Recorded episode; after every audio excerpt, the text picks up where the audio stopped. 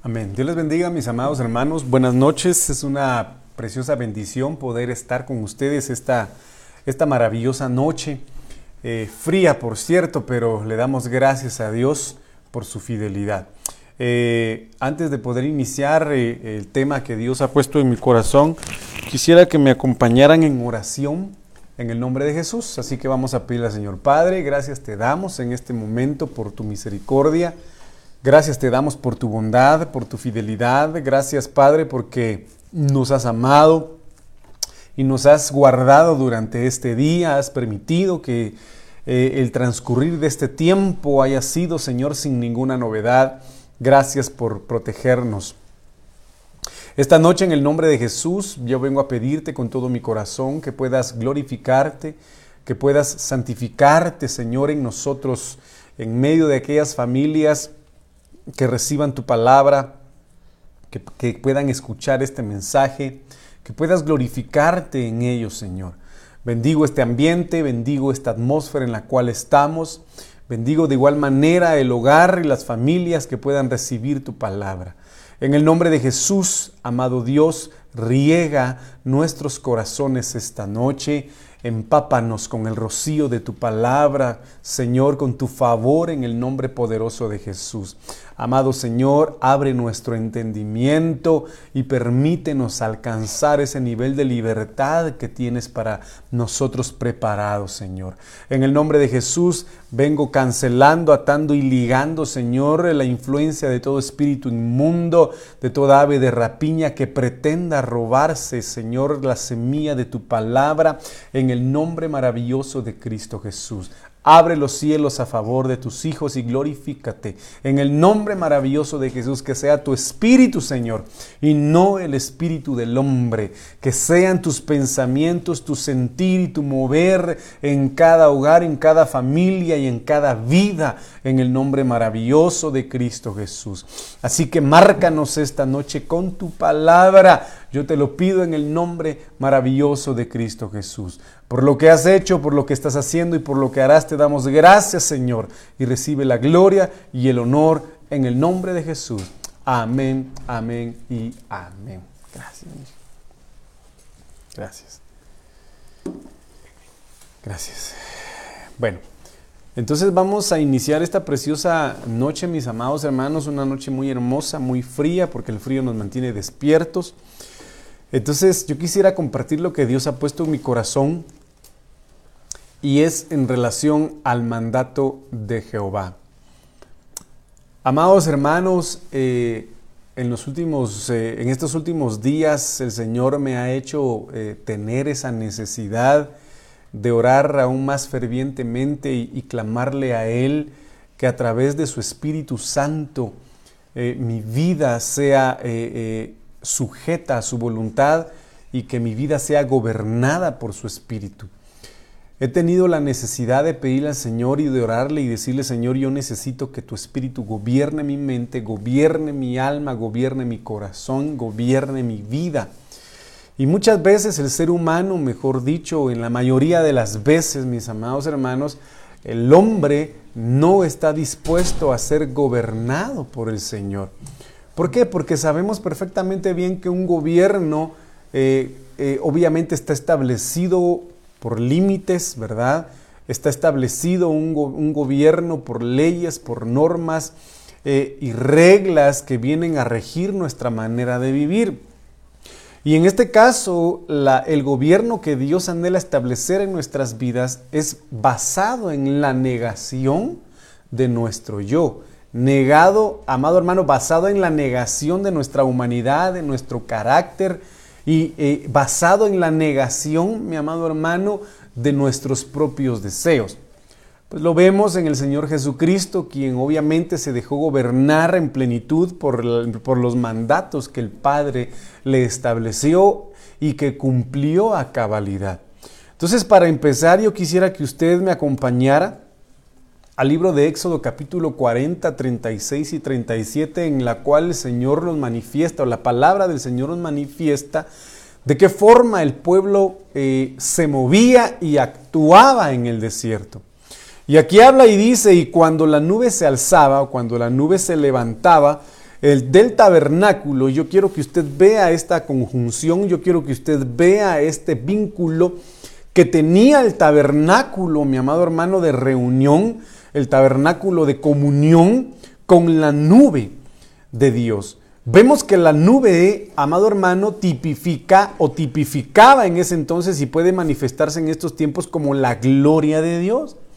Impresionantemente, pues se alzaba porque estaba sobre el tabernáculo y, la gloria de Dios, amado hermano, posaba donde estaba los diez mandamientos, la vara de Aarón y el maná, amado hermano, eh, que el Señor le dio al pueblo de Israel en el desierto.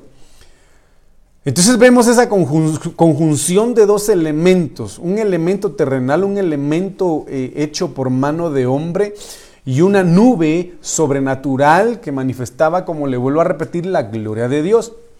Los hijos de Israel dice que se movían en todas sus jornadas cuando la nube se alzaba del tabernáculo. Pero si la nube no se alzaba, o sea, si la nube no se movía, el pueblo tampoco lo hacía, no se movía hasta el día en que ella se alzaba. Obviamente logramos ver una acción amado hermano, que significaba una orden para el pueblo de Israel, que significaba, mi amado hermano, un mandato de parte del Señor para, eh, para marcarles un tiempo, para marcarles, mis amados hermanos, eh, cuándo debían levantarse, cuándo debían moverse.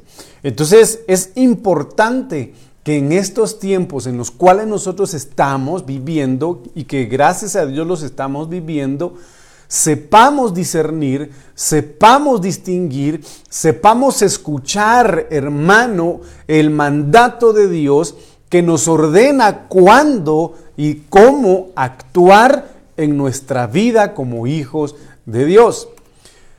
En el libro de números 9, 21 al 23 vemos y dice, y cuando la nube se detenía desde la tarde hasta la mañana, o cuando a la mañana se, la nube se levantaba, ellos partían. O se había estado un día y a la noche la nube se levantaba, entonces partían.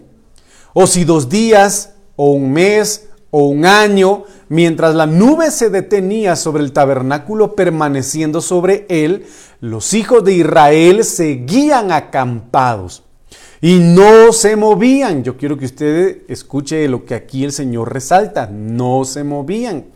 Mas cuando ella se alzaba, ellos partían.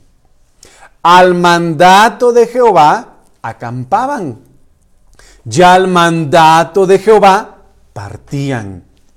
Guardando la ordenanza de Jehová, como Jehová lo había dicho por medio de Moisés.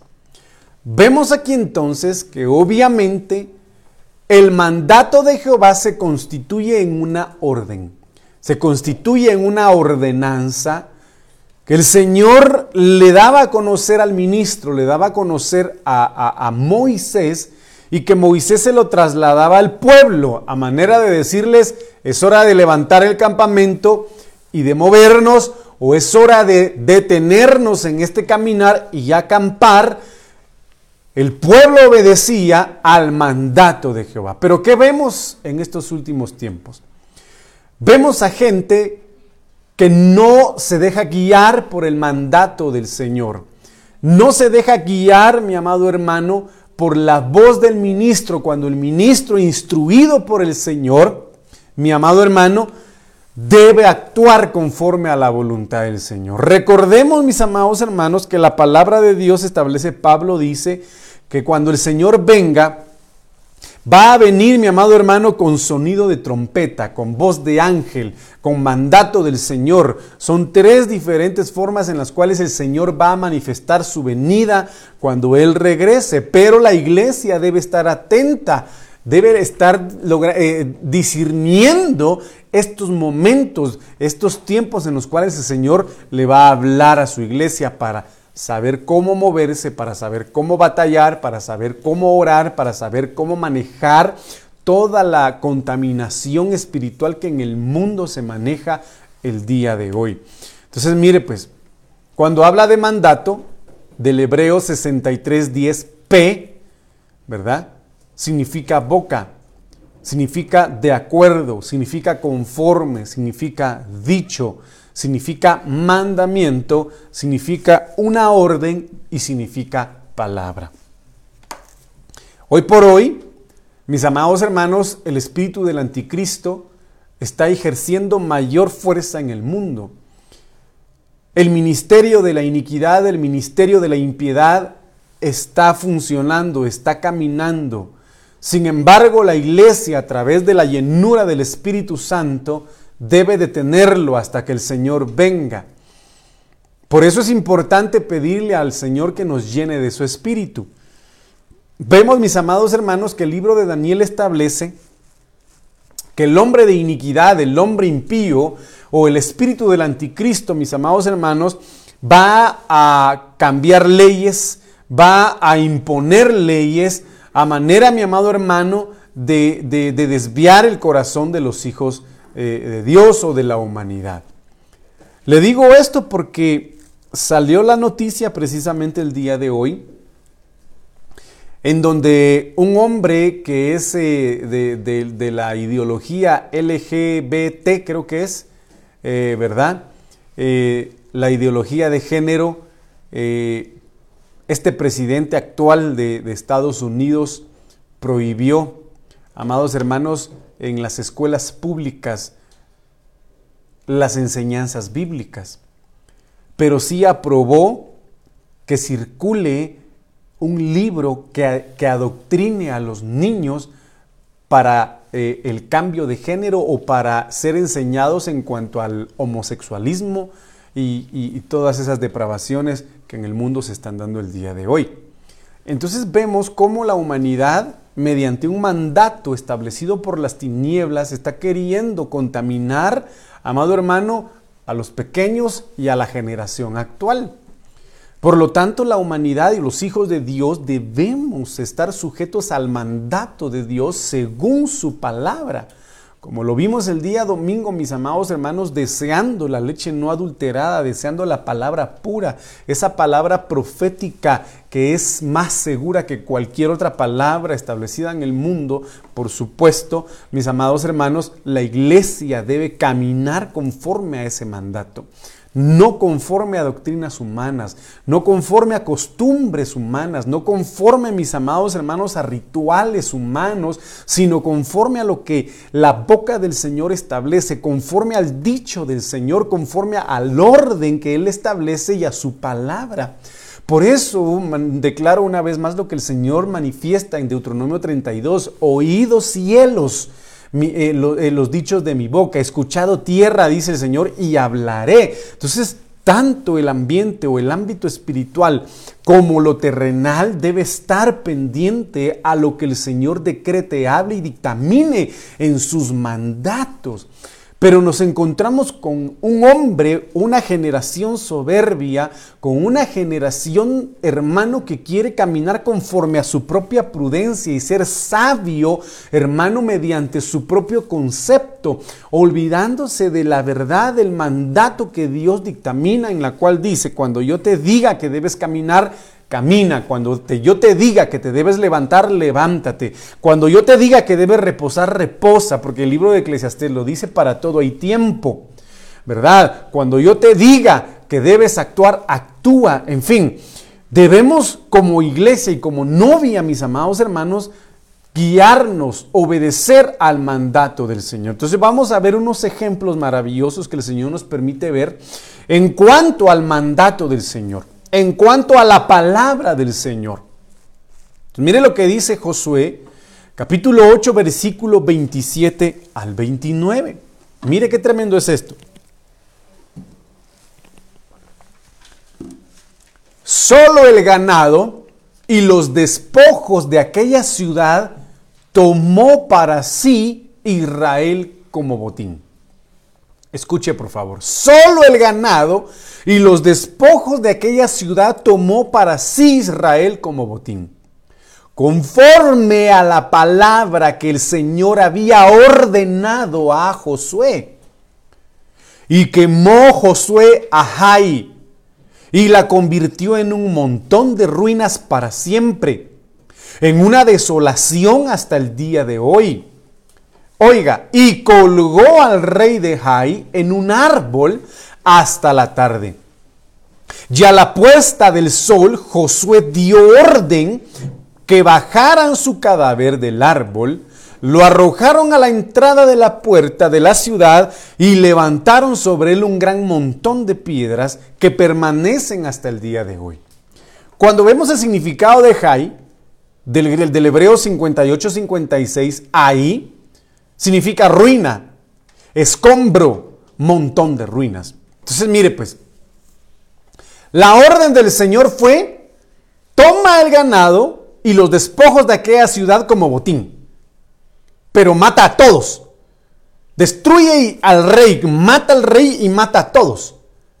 Entonces viene Josué, obedeció la orden, la palabra y el mandato del Señor. Porque si no lo hacía, mi amado hermano, lo vemos en Saúl, en quien recibió Dios la orden y le dijo, destruye a los amalecitas, destruye a su rey, mata todo cuanto haya, animales, bestias, perros, eh, gatos, patos, pollos, Er, mata a todos, grandes, ancianos y niños, mata, extermina a esos enemigos.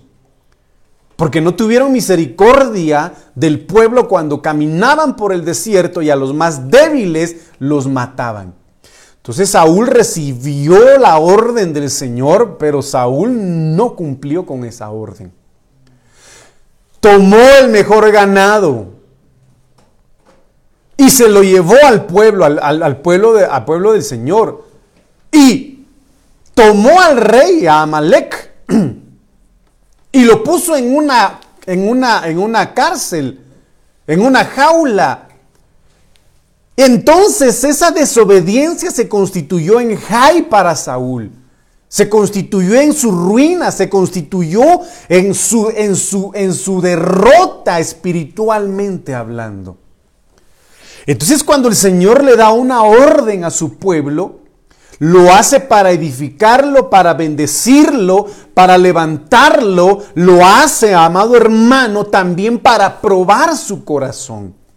En este caso, Josué obedeció y usted sabe de que Josué pudo pasar al otro lado del Jordán al pueblo y distribuir la tierra prometida a todas las, a todos los pueblos o a todas las tribus de Israel. Entonces, en este caso, mis amados hermanos, debemos nosotros actuar conforme a la palabra que el Señor nos ordena en estos tiempos. Debemos actuar conforme a la orden que el Señor nos dictamina para estos tiempos. Y Pablo lo establece y le dice, debes tener cuidado porque en los últimos tiempos se levantarán hombres amadores de sí mismos. Entonces, ¿cuál es la orden del Señor en ese, en ese, en ese versículo? Cuida, cuídate, cuídate, cuidémonos. Y aquí, hermano, la orden que el Señor le dio a Josué es extermina, quema, destruye, mata a ese rey. Porque si no, puede ser tu ruina, puede ser tu calamidad, puede ser tu destrucción. Entonces cuando el Señor le ordena a Josué, le dice, nos dice a nosotros, destruye Jai. Todo lo que pueda provocarte a ti una ruina, todo lo que pueda provocarte a ti un desastre, puede todo aquello que pueda provocar que tu familia, que tu hogar se constituyan un escombro, debes destruirlo, debes exterminarlo para que no se revierta y lo que no destruyas sea una ruina para ti. Por eso es importante escuchar, y la Biblia lo dice en el libro de Apocalipsis, mis amados hermanos. Bienaventurados los que escuchan esta palabra. Y no solamente los que escuchan, sino que guardan esta palabra y la ponen por obra. Entonces, es importante, mis amados hermanos, ver este aspecto bastante importante que el Señor nos, nos dictamina a través de su palabra esta noche. Mire lo que dice en Primera de Reyes, capítulo 12, versículo 24. Oiga, así dice el Señor, no subiréis ni pelearéis contra vuestros hermanos, los hijos de Israel, Vuelva cada uno a su casa porque de mí ha venido esto. Y ellos escucharon Shamá y escucharon inteligentemente la palabra del Señor y se volvieron para irse conforme a la palabra del Señor. Un mandato nuevo y un mandato os doy, dice el Señor Jesucristo. Primero, amarás al Señor con todas tus fuerzas, con toda tu alma, con toda tu mente y con todo tu corazón. Y amarás a tu prójimo como a ti mismo. El Señor nos da un mandato que no podía o que no existía con anterioridad. Porque con anterioridad el mandamiento era, has escuchado en el que dice ojo por ojo, diente por diente. La venganza, tienes que vengarte. No, ahora el Señor dice, amarás. Amarás a tu prójimo, a tu prójimo como a ti mismo. Aquel que te pida, dale. ¿Cuántas veces he de perdonar a mi prójimo? 70 veces 7. Perdona. Y aquí la orden que el, Señor eh, le da a su pueblo es, no pelees contra tu hermano. No contiendas contra tu hermano. No te levantes contra tu hermano. Ah, no, pero el Señor nos da la orden, no pelees contra tu hermano y ahí estás peleando con tu hermano. Y ahí estás en división con tu hermano. Y ahí estás insultando a tu hermano. Y ahí estás provocando disensión en tu familia y con tu hermano. Cuando el Señor nos dice esta noche, no subas ni pelees contra tu hermano. Porque de mí ha venido esto.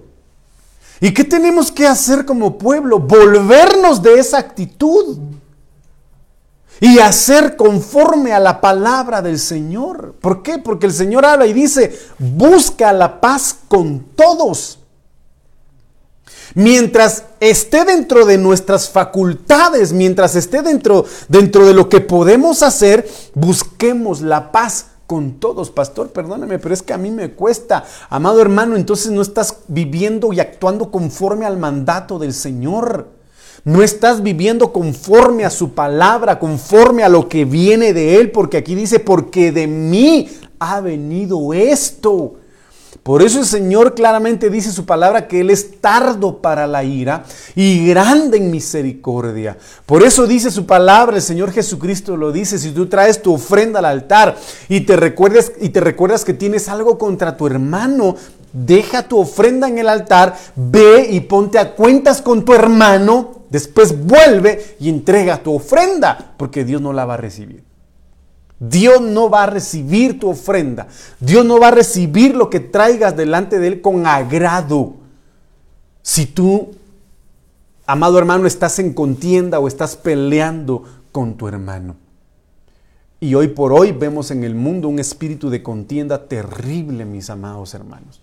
Un espíritu de violencia terrible, un espíritu, mi amado hermano, de odio, de resentimiento. Y aunque yo sé que es bíblico, porque la Biblia dice, unos entregarán, eh, unos entregarán a su hermano, se traicionarán unos con otros, se levantará reino contra reino. Es una situación que el enemigo va a levantar. Sin embargo, los que hemos sido llamados y por fe escogidos, tenemos que cancelar esa naturaleza maligna, tenemos que apartarnos de esa influencia diabólica y cumplir el mandato del Señor en la cual dice no pelees contra tu hermano. No pelees contra tu prójimo. Te insultó, está bien, pon la otra mejilla. ¿Qué quiere decir eso? Perdónalo. Perdónalo. Pero no pelees. ¿Por qué? Bienaventurados los pacificadores porque ellos serán llamados hijos de Dios. Entonces aquí el mandato del Señor dice, no pelees, deja de ser peleonero, deja de ser revoltoso, deja de ser alegón, deja de ser, eh, deja de ser, porque el diablo pelea, hermano. Veamos en Caín peleando, y eso lo llevó a matar a su hermano. Veamos Jacob y Esaú, Esaú queriendo matar a su hermano. Entonces, tenemos que cancelar esta naturaleza contenciosa de nuestro corazón, de nuestras vidas, hermano. Hay personas pues que desgraciadamente fueron criados en un hogar demasiado conflictivo y violento, hermano. Pelean en su casa, pelean en la iglesia, pelean en el trabajo, pelean en el mercado, pelean en la plaza. En cualquier momento andan buscando la oportunidad de estar peleando, de estar provocando peleas y problemas. Ya viste cómo te vio aquel, aquel hermano, ya viste las malas caras que te hizo. Y tal vez el otro hermano tiene infección intestinal y le, y le, duele la panza, o tal vez el otro tiene calambre, o qué sé yo, y el otro ya queriendo meter cizaña y provocar una pelea.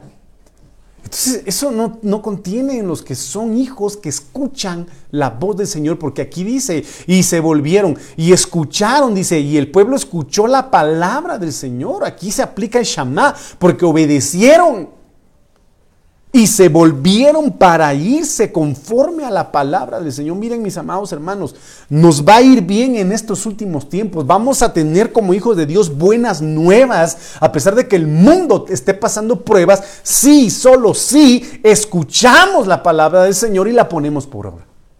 Y obedecemos al mandato del Señor, no importa, mis amados hermanos, por muy duro que sea, como el Señor Jesucristo lo vivió. Ese mandato del Padre, vas a morir. El Señor lo cumplió. No se negó. Les va como Niágara en bicicleta, hermano, pasando eh, el Niágara en bicicleta con llanta pinchada, ¿verdad? Y, hermano, a los que no obedecen el mandato del Señor, les va como en feria. Después de desobedecer vienen morados, vienen algunos cojos, otros ya vienen sin piernas, sin brazos, tuertos, hermano, por haber desobedecido el mandato del Señor. Entonces es importante que lo obedezcamos. Entonces mire lo que dice acá, mire qué precioso es esto. Primera de Reyes 17, 1 al 6 dice, entonces Elías Tisbita, que era de los moradores de Galaad, dijo a Acab, Vive el Señor Dios de Israel delante de quien estoy, que ciertamente no habrá rocío ni lluvia en estos años, sino por la palabra de mi boca. Mire qué impresionante es esto. Yo quiero que usted me escuche. Y vino a Elías la palabra del Señor diciendo, vino a Elías, sal de aquí y dirígete hacia el oriente y escóndete junto al arroyo Kerit, que está al oriente del Jordán y beberás del arroyo y he ordenado a los cuervos que te sustenten allí. Él fue e hizo conforme a la palabra del Señor. Pues fue y habitó junto al arroyo Kerit, que está al oriente del Jordán. Y los cuervos le traían pan y carne por la mañana y pan y carne al atardecer y bebía del arroyo.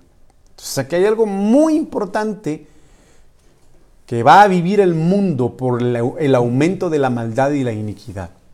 Recuérdese que el versículo 1 de este capítulo está contextualizado con el libro de Deuteronomio capítulo 32, porque el Señor habla y dice, caiga como lluvia mi enseñanza y como rocío mi razonamiento.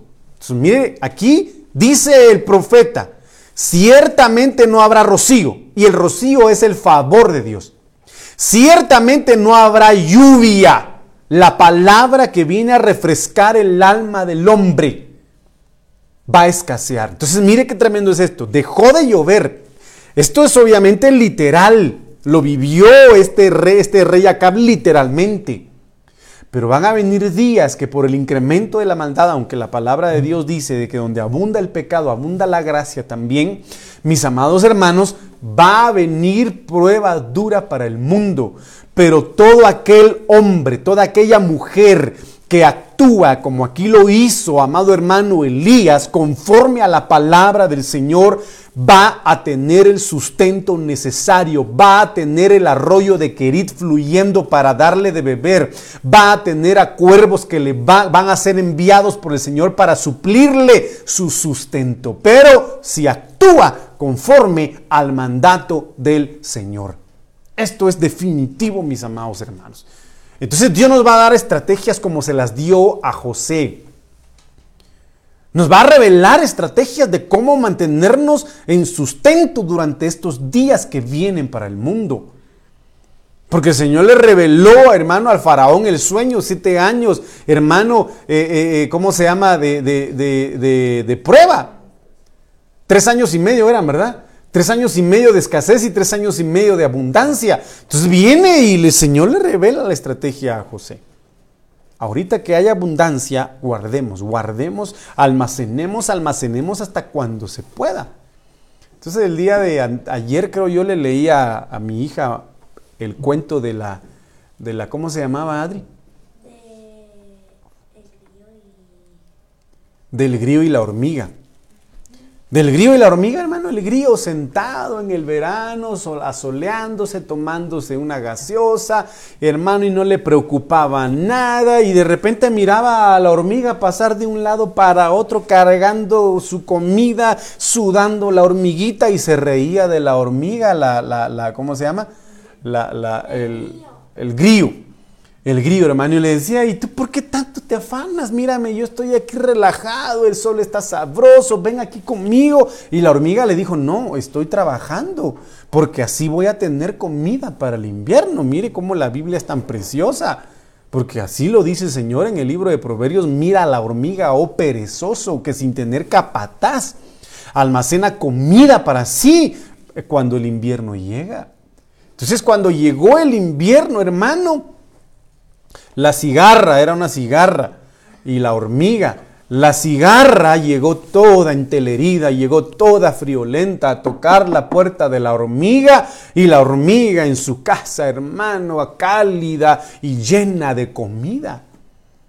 Entonces le dice la hormiga, ¿y qué te pasó? ¿Ya te quedaste sin alimento? Le dijo, sí, la verdad es de que no hice caso al consejo que me diste y ahora ya no tengo que comer. Entonces la hormiga bondadosa le dijo, ven, y la invitó a comer. Tuvo comida la hormiga para ella y tuvo para darle a la cigarra. Entonces es impresionante, mis amados hermanos, aquel que actúa conforme a la palabra del Señor va a tener el sustento necesario porque Dios le va a dar las estrategias para tenerlo y le va a enviar la provisión, mis amados hermanos. Entonces aquí Elías sabía de que venían tiempos de escasez, porque hay sequía, no hay siembra. Hermano, hay sequía, no hay hierba, los animales se mueren, no hay carne, no hay comida, se escasea y, hay un incremento, hay una inflación y hoy por hoy se escuchan rumores en el mundo de que va a venir una gran inflación para los países porque ni siquiera se han recuperado las economías del COVID, mis amados hermanos, y ya hay un incremento de precios. Ahorita, hermanos, se dice de que este presidente Biden va a cancelar, mis amados hermanos, va a cerrar una, como, como que una, una, fábrica de esas que refinan eh, el petróleo, que producen petróleo en Estados Unidos o no sé qué otro lugar, pero que va a venir a provocar mayor escasez. Entonces, mire, las cosas para el mundo no pintan nada, nada, nada bueno. Sin embargo, yo he mantenido y, hemos sido enseñados mientras permanezcamos en el gocén del Señor, mientras permanezcamos siendo marcados por la sangre del Cordero, podrá pasar el destructor y la muerte sobre, pero no entrará a nuestros hogares y no nos va a afectar si nosotros obedecemos, amado hermano, al mandato que el Señor nos da. Entonces, en este sentido, mis amados hermanos, hagamos lo de Elías hagámoslo de Elías y sabemos de que eh, el arroyo de Querit se constituye la iglesia, se constituye la casa del Señor, donde fluye el agua, donde está el sustento, donde la palabra profética se da, es desatada, hermano, y tenemos que creer y obedecer a lo que el Señor nos manda a hacer. Entonces, qué precioso es vivir conforme al mandato del Señor. Entonces, mire lo que dice acá, una vez más. Segunda de Reyes, capítulo 4, 42 al 44. Mire, y vino un hombre de Baal Salisa y trajo al hombre de Dios, a Eliseo, panes de primicias. Mire, hermano, qué tremendo. Diezmo. Le entregó al profeta diezmos. Veinte panes de cebada y espigas de grano nuevo en su bolsa. ¿Cuántos llevaba? Veinte panes de cebada y espigas de grano nuevo en su bolsa.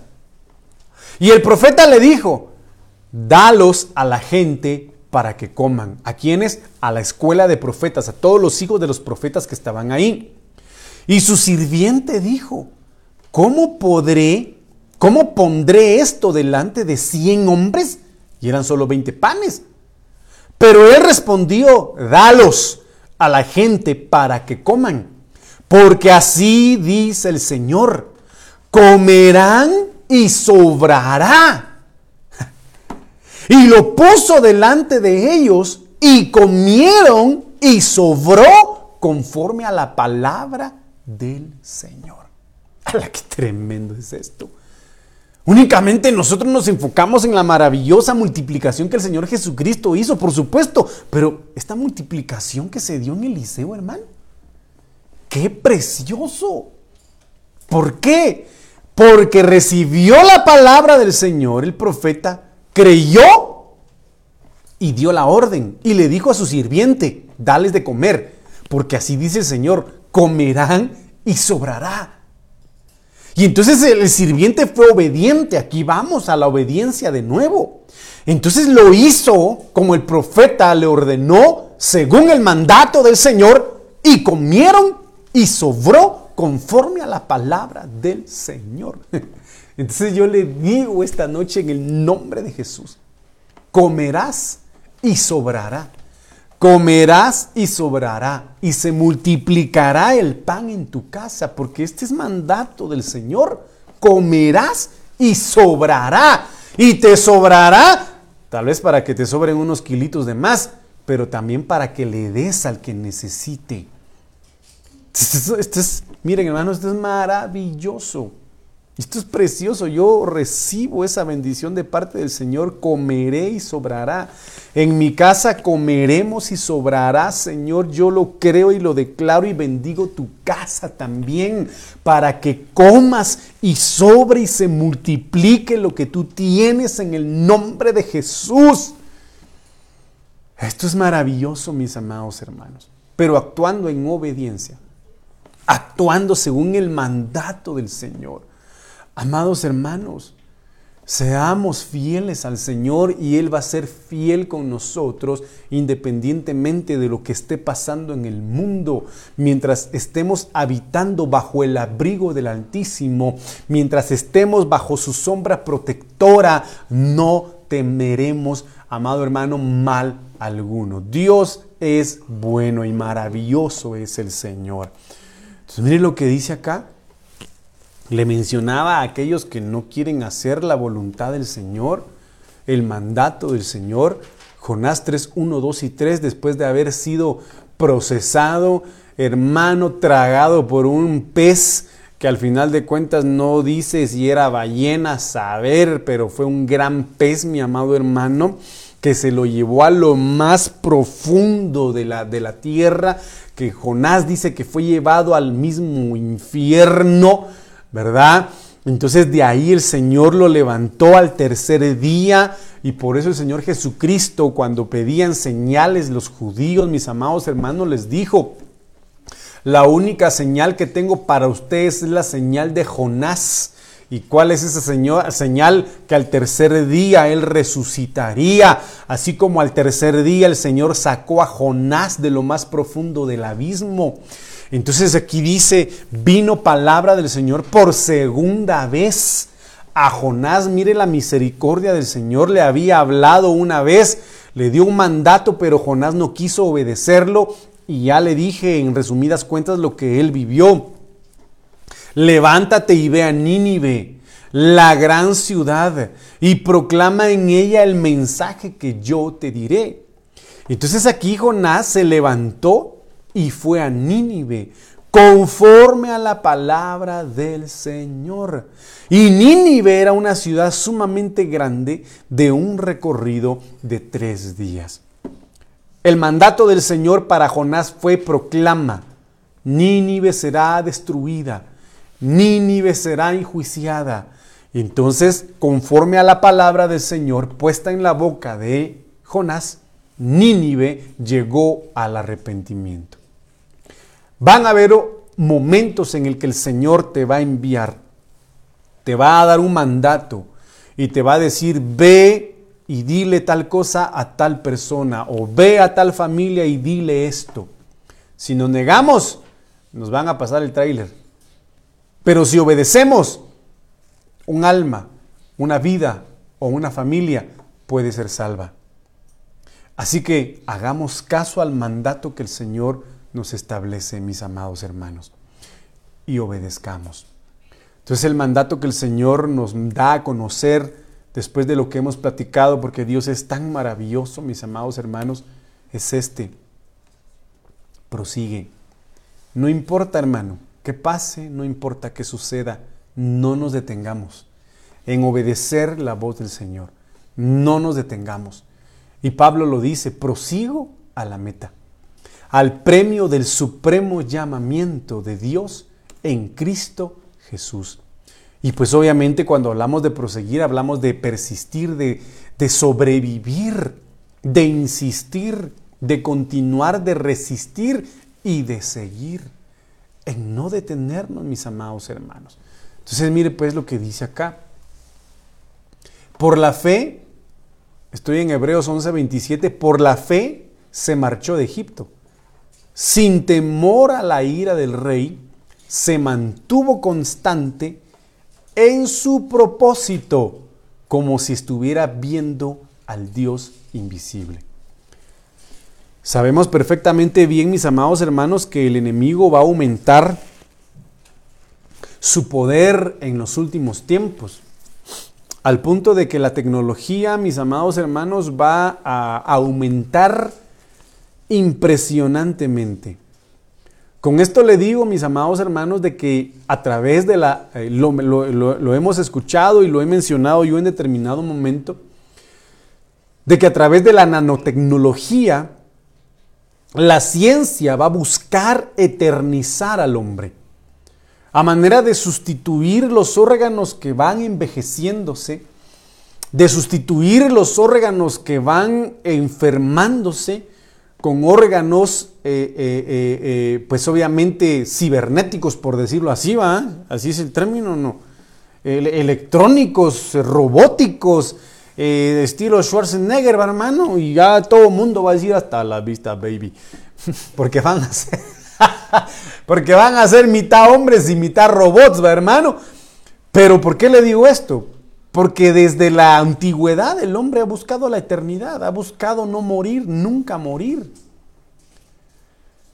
Entonces aquí vemos cómo Moisés, a pesar de todos los deleites que tenía Egipto, a pesar de todo lo que el mundo le pudo haber ofrecido, él dice acá de que abandonó Egipto, renunció a ser llamado el hijo de la hija del faraón y se marchó sin temor a la ira del rey. O sea que el rey estaba enojado con él por haber decidido irse de Egipto.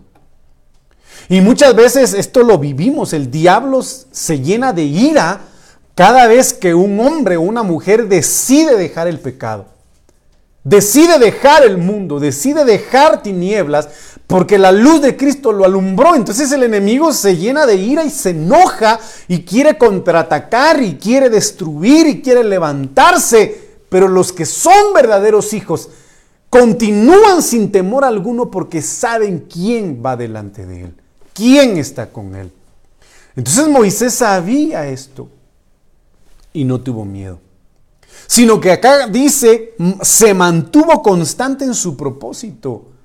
Entonces, la tecnología, mis amados hermanos, va a ser una gran tentación para muchos en los próximos años, en los próximos días. Porque van a encontrar en la tecnología una, una satisfacción, una adicción tremenda. Y van a olvidarse del Señor porque van a encontrar en esa tecnología a dioses, a, seres. Eh, y que, eh, pues yo cuando era niño, mis amados hermanos, y, bueno, ¿cuántos no fuimos a la feria, hermano? Nos fuimos a meter a la feria ahí en nuestra niñez, hermano Sergio, y nos íbamos a meter ahí a las maquinitas, hermano. Y a mí me gustaba mucho jugar una maquinita que se llamaba, em, primero la Street Fighter, ¿va? Y había otra que se llamaba, ya no me recuerdo cómo se llamaba, pero yo en mi niñez me ponía a pensar y decía, ¿cómo sería ¿Cómo serían estos personajes en la vida real? ¿Cómo serían, va? Pero hoy por hoy usted ve, por ejemplo, de que ya la realidad virtual está, está, está a, la puerta. Y vemos, hermano, yo realmente me impresiono porque Vemos cómo esta realidad virtual va a manipular el alma, tras tocar el alma de muchos, porque en algún momento yo creo que lo que le conté a los hermanos, en donde una mujer, una de esas de allá de Oriente, de Japón, de China, de Corea, no sé, yo los miro a todos iguales, ¿verdad? Pero, hermanos, le ponen los, lentes de realidad virtual y le ponen todo el escenario. Y ponen en la realidad virtual a una de sus, a su hija que había muerto. Yo no sé si vieron ese video ustedes ponen a esa mujer a, ¿cómo se llama?, a convivir en una realidad virtual con su hija muerta. Entonces la mujer llora con una amargura tal, hermano, que solo de verla hasta, uno se siente impactado. Qué manipulación más asquerosa del diablo. Qué, qué feo, qué horrible, hermano. Entonces viene y esa realidad virtual captura, fascina, encanta, engaña y manipula el alma del hombre. Entonces viene la mujer y empieza a llorar y que te extraño, que, que... Y, la, y la niña, pues como es un programa, obviamente le dice, estoy muy linda, ¿verdad, mami? Imagínense ustedes, hermanos. Imagínense, o sea, el enemigo va a utilizar estos aspectos a manera de atraer a muchos al mundo a una realidad inexistente para satisfacer sus deseos sexuales, para satisfacer sus deseos adictivos, para satisfacer cualquier deseo que, que, la carne quisiera experimentar, porque obviamente las células cerebrales, las neuronas van a estar ejerciendo esas emociones, esas sensaciones, esos estímulos, como que si fueran reales. Entonces aquí nosotros debemos mantenernos al mandato del Señor que nos dice, prosigue, mantente constante en tu propósito. Por eso el Señor es claramente, eh, hermano, eh, eh, verás en lo que dice, muchos van a querer buscar la puerta de la salvación, pero no la van a encontrar, van a ser muy pocos. ¡Qué tremendo es esto! Van a ser muy pocos. Y le pido al Señor que tenga misericordia de nosotros y que seamos de esos pocos, hermano. De verdad, mire, me conmueve el corazón pensar, hermano, de lo que puedan llegar a vivir nuestros hijos y el Señor no ha venido todavía, hermano. Que Dios tenga misericordia de verdad de nosotros, de nuestras generaciones futuras y el Señor dispone de morar su venida. Pero aquí vemos pues que Moisés a pesar de cualquier otra circunstancia, amenaza que haya tenido, o tentaciones, dice, se mantuvo constante en su propósito como si estuviera viendo al Dios invisible. Tenemos que pedir al Señor que nos ayude, hermanos. Entonces, mire lo que dice acá, Proverbios 31, 25, fuerza y honor son sus vestiduras y se ríe del porvenir. Esto habla obviamente de la mujer virtuosa, se reviste de fuerza. La iglesia debe revestirse de la fuerza que viene del Señor, debe revestirse de la dignidad que el Señor da a través de su Espíritu Santo y podamos ser dignos delante del Señor. Y afronta segura el porvenir. Afronta segura el porvenir es mujer de carácter. Mire qué tremendo es esto. Las mujeres en muchas, en muchas ocasiones tienen más carácter que un hombre. Y le voy, a, le voy a dar este ejemplo. He conocido mujeres, mis amados hermanos, he conocido mujeres que han perdido a su esposo o que el esposo las ha abandonado. Y ellas dicen, no, es que yo ya decidí quedarme sola. Yo ya decidí no estar con nadie más. ¿Por qué? Por amor a mis hijos. Lo hacen por amor a sus hijos y por amor a ellas. Entonces tienen el carácter definido de decir, no, yo no le voy a dar mi corazón a nadie. Solo va a ser para mis hijos. Y así pasan toda su vida y así se mantienen, mis amados hermanos. Pero son pocos los hombres que a la hora de, por ejemplo, se dejan con su mujer, se quedan solos. Son pocos los que aguantan. No tienen ese carácter. Pero la iglesia, la novia, tiene que tener ese carácter de mantenerse fiel, de mantenerse firme y constante, amado hermano, en fidelidad al Señor. Y ese carácter obviamente lo da la fuerza del Espíritu Santo. Mantiene su dignidad, mire, mantiene su dignidad, su fidelidad. y por eso enfrenta confiada el futuro. Va irradiando salud y dignidad, mira con optimismo el porvenir. ¿Por qué? Porque como lo vimos en Hebreos 11, 27, la iglesia va caminando como viendo al invisible. No, mi amado va aquí conmigo, mi amado está conmigo, tengo que estar con él, tengo que serle fiel a él. Aunque no lo vea, yo lo siento en mi corazón. Aunque yo no lo vea, él me guía. Aunque yo no lo vea, yo lo escucho en mi corazón. Entonces se mantiene, amado hermano, fiel al Señor, constante en el Señor. Entonces mire qué precioso es esto. Lucas 16, 16 dice. La ley y los profetas se proclamaron hasta Juan. Desde entonces se anuncian las buenas nuevas del reino. ¿Y qué es lo que está resaltado ahí en rojo?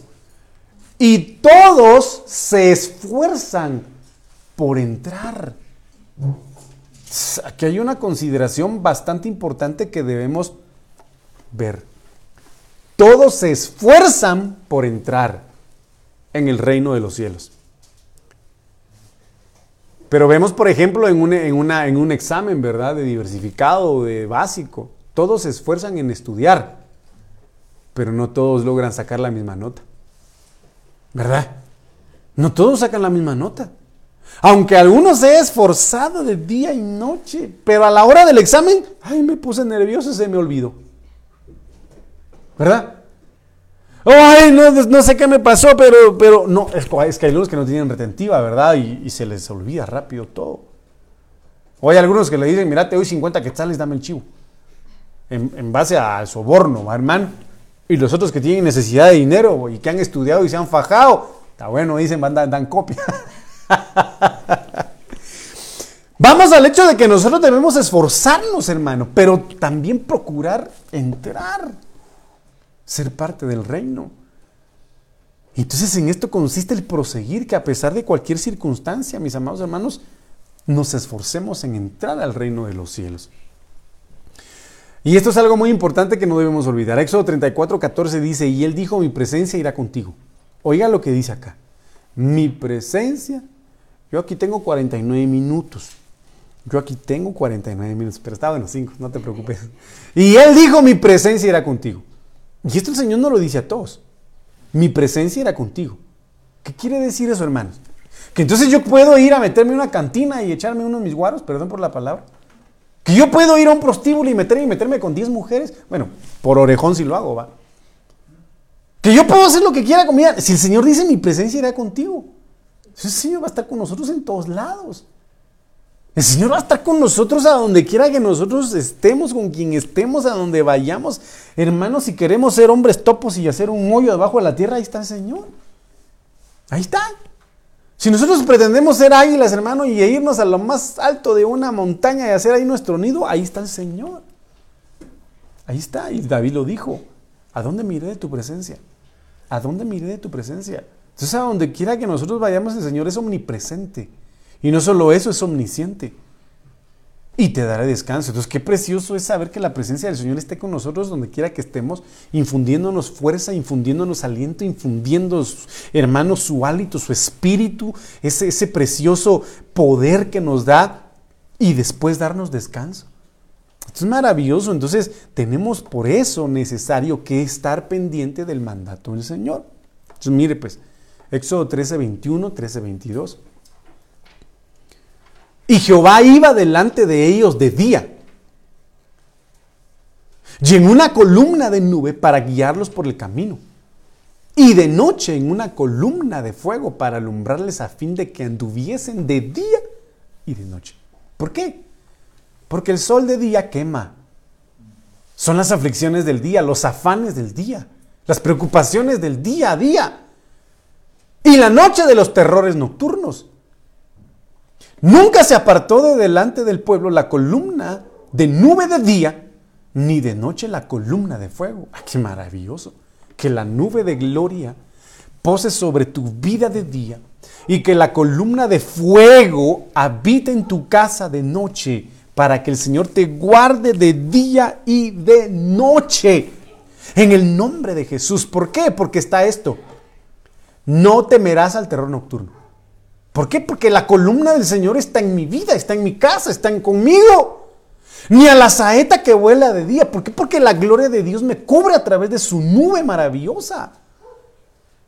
Entonces las diferentes versiones dicen, no tendrás que temer a los espantos nocturnos. Ay, sí, pastores, que viera que se me apareció mi suegra de repente, qué feo. No, no, no estoy... se me apareció mi marido y no se peinó, qué sé yo, mi mujer y no estaba peinada. Es broma, hermano.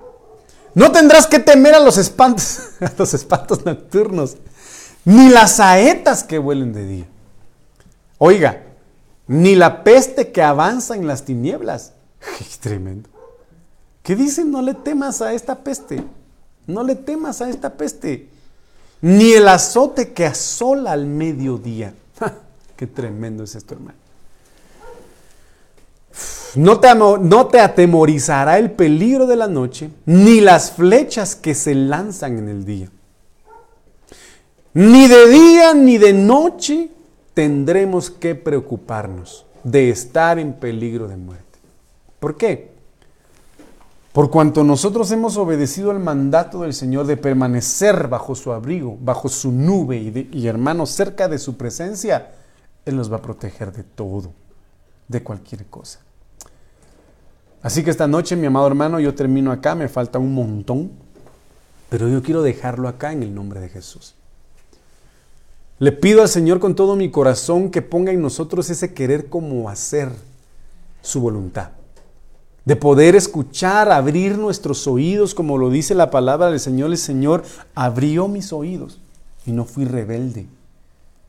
Que podamos nosotros ser obedientes a su voz, a su mandato, a manera, mis amados hermanos, de amortiguar el impacto que viene para el mundo la consecuencia de los hijos de desobediencia, mis amados hermanos, provoca la ira del Señor. Entonces, pidámosle al Señor y digámosle, Padre, yo quiero ser obediente a tu mandato. Yo quiero ser obediente a tu mandato, que mis hijos sean obedientes a tu mandato. Yo quiero, Señor, caminar conforme a tu voluntad. Así que, Padre, yo te doy gracias en este momento por tu palabra, yo te doy gracias por tu presencia. Yo sé que estás aquí, Señor. Sé que estás en mi vida. Te pido en el nombre de Jesús que puedas ablandar el corazón de aquellos que son tus hijos. Que puedas, Señor, hablarle a aquellas ovejas que se han apartado del redil, que están perniquebradas y que están heridas, y que puedan oír tu voz y obedecer a tu mandato. Que tengan misericordia de aquellas lumbreras que un día, Señor, tú iluminaste con tu luz y que hoy, Señor, han sido opacadas por las tinieblas. Ten misericordia, Padre. Ten misericordia. Permítenos en el nombre maravilloso de Cristo Jesús esforzarnos, proseguir, persistir, Señor, con el propósito por el cual tú nos llamaste. Padre, que tu Espíritu Santo nos dé esa fuerza para ser, Señor, constantes delante de ti. Y poder gozarnos en tu presencia y poder poner nuestra mirada y nuestra confianza en ti en todo momento. Bendigo a aquellos que puedan estar escuchando este mensaje. Bendigo, Padre, a aquellos que podrán escuchar este mensaje. Y bendigo a mis hermanos que están conmigo esta noche. Que el bien y la misericordia los acompañen a donde quiera que ellos vayan. Que tú puedas hacer resplandecer tu rostro sobre sus vidas y tengas de ellos misericordia. Los bendigo, Señor, en su casa, en su trabajo. Declaro bendición y desato bendición a la hora de su levantar, de su acostar, de su sentar. Los bendigo en el nombre de Jesús y desato paz en sus corazones y en su mente. En el nombre de Jesús, cúbrenos, cúbrenos, Señor, y que debajo de tus alas podamos estar seguros, porque sabemos que escudo y adarga es tu verdad para con nosotros. Y no temeremos, Señor, a lo que el mundo pueda vivir, a lo que para el mundo pueda venir porque tú eres nuestra fuerza, nuestro sustento, nuestro socorro y nuestra esperanza que no avergüenza. Gracias por este momento, Señor. Te bendigo y te alabo porque tuya es la gloria, tuyo el poder y tuya la honra, Señor, por los siglos de los siglos. Amén, amén y amén. Que el Señor bendiga, mis amados hermanos. El día de mañana tenemos servicio presencial. Es bienvenido a Iglesia de Cristo Shekinah Salcajada de Ministerios Ebenecer. Y espero en una próxima poder compartir con ustedes. Dios les bendiga.